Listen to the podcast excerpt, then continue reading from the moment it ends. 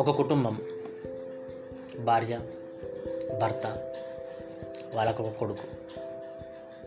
ఒక్కడే కొడుకు. అందుకనే చాలా గారాభంగా పెంచారు. ఎంత అడిగితే అంత ఇచ్చిండ్రు. ఏది అడిగితే అది ఇచ్చిండ్రు. వయసు పెరిగే కొద్దీ ఇచ్చేది తగ్గుకుంటూ వస్తుంది. ఒక వయసు పోయిన తర్వాత ఇవ్వడమే మానేసే పరిస్థితి వచ్చింది. కొడుకు వచ్చి తండ్రిని అడిగాను డబ్బులు నా దగ్గర లేవు అని. ఇన్నాళ్ళు ఇచ్చిన తండ్రి ఇప్పుడు ఎందుకు ఇవ్వలేదు ఎందుకు ఇవ్వట్లేదు అని కొడుకు ఆలోచనలో పడ్డాడు అలిగిండు ఏడ్చిండు ఇంట్లో నుంచి బయటికి పోయిండు మళ్ళీ వచ్చిండు. మళ్ళీ కూడా డబ్బులు అడిగిండు. తండ్రులు ఎవడైనా మొండోడే ఉంటాడు. అందుకనే మళ్ళీ ఇవ్వలేదు. అప్పుడు కొడుకు అన్నాడు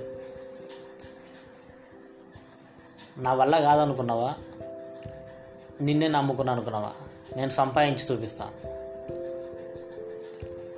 సరే సంపాదించి చూపించు అని తండ్రి అన్నాడు. ఏదైనా సరే కష్టపడి సంపాదించి తీసుకురావాలని కొడుకు బయలుదేరాడు. ఊరు మొత్తం తిరుగుతున్నాడు. ఏ పని దగ్గరికి వెళ్ళినా ఆ పని చేస్తానా అని డౌట్ వస్తుంది. వెళ్ళి అడగాలంటే మొహమాటం అవుతుంది. అడగలేకపోయాను. పొద్దుగాల నుంచి సాయంత్రం వరకు అదే పనిగా. తిరుగుతూనే ఉన్నాడు ఆలోచిస్తూనే ఉన్నాడు. ఏం పని చేయాలి ఏం పని చేయాలి ఎవరిని అడగాలి? సాయంత్రం అయింది. ఇంటికి వచ్చే టైం అయింది. చేతిలో రూపాయి లేదు. ఏదైనా సంపాదించి తీసుకుపోవాలి. గట్టిగా డిసైడ్ అయ్యాడు. రైల్వే స్టేషన్కి వెళ్ళాడు. అక్కడ వచ్చిన గూడ్స్ బండిలోనే మూటలు ఎత్తిండు మూటలు ఎత్తితే ఆ మూటలు మొత్తం ఎత్తంగా అతనికి పది రూపాయలు ఇచ్చారు చాలా సంతోషం వేసింది అతనికి. మొట్టమొదటిసారిగా నా అంతటా నేను కష్టపడి పది రూపాయలు సంపాదించిన. నా తండ్రి నన్ను చేతగానోడు అన్నాడు చూడు నేను ఇవాళ పది రూపాయలు సంపాదించినని ఆనందంగా గెలిచానన్న ఉత్సాహంతో ఇంటికి వెళ్ళాను ఇంటి దగ్గర పెరట్లో బావి దగ్గర కూర్చొని నాన్న స్నానం చేస్తుంది పోయినమ్మడే చాలా గర్వంగా చాలా ఆనందంగా పది రూపాయలు తీసి చూడు నా చేత కాదన్నావు కదా. నేను సంపాదించిన పది రూపాయలు. ఇప్పుడేమంటావు నువ్వు? అన్నాడు. అది నిజంగా నువ్వు సంపాదించిందేనా అంత అంటే అడిగాడు. అవును నేనే సంపాదించిన.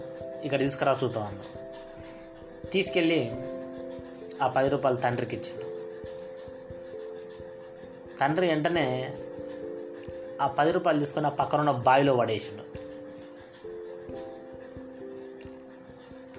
కొడుక్కి ఏదో భూకంపం వచ్చినట్టు ఆకాశం విరిగి నెత్తిన పడ్డట్టు. శివుడు శివతాండవం చేసినట్టు కోపం ఆవేశం తట్టుకోలేక కొట్టాలన్నంత కోపం వస్తుంది. కానీ కొట్టలేడు. ఏడుస్తున్నాడు గట్టిగా. నేను సంపాదించడానికి నీకు ఇష్టం లేదు. అందుకని ఇట్లా చేస్తున్నాను అప్పటి వరకు మౌనంగా ఉన్న తండ్రి కొడుకు ఏడ్చి ఏడ్చి ఏడ్చి ఏడ్చి అలిసిపోయిన తర్వాత దగ్గరికి వెళ్ళి నీ ఒక్కరోజు కష్టపడ్డ పది రూపాయలు నేను బావిలో వేస్తే ఇంత బాధపడుతుండవే? ఇరవై ఐదు సంవత్సరాల నుండి నేను కష్టపడి సంపాదించి తీసుకొచ్చినా కానీ నీవు జల్సాలకని తిరగడాలకని సినిమాలకని ఖర్చు చేస్తున్నవే. నాకెంత కోపం వచ్చింటుంది? నాకెంత బాధ వేసి ఉంటుంది ఎన్నిసార్లు నేను చంపేయాలన్నంత కోపం వచ్చింటుంది?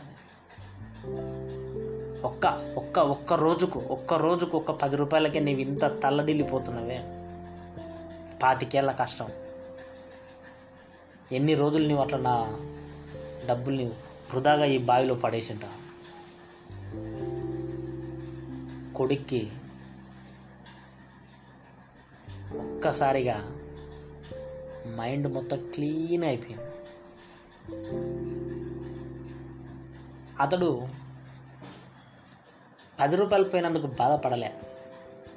ఎందుకంటే ఆ పది రూపాయల కంటే విలువైన కష్టం విలువ ఆ రోజు అతనికి తెలిసింది.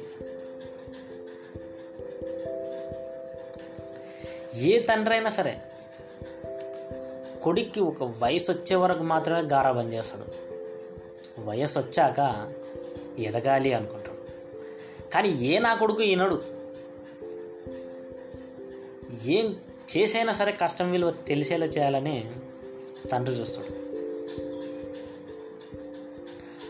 అప్పటిదాకా మంచోడైన నాన్న సడన్గా పార్టీ ఫిరాయించిన ఎమ్మెల్యేలాగా ప్రతిపక్షంలో కనిపిస్తాడు మనకు.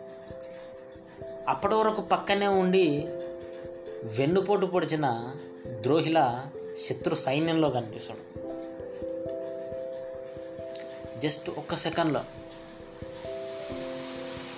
అమ్మేమో నా బిడ్డ బతుకుతే చాలు అనుకుంటుంది.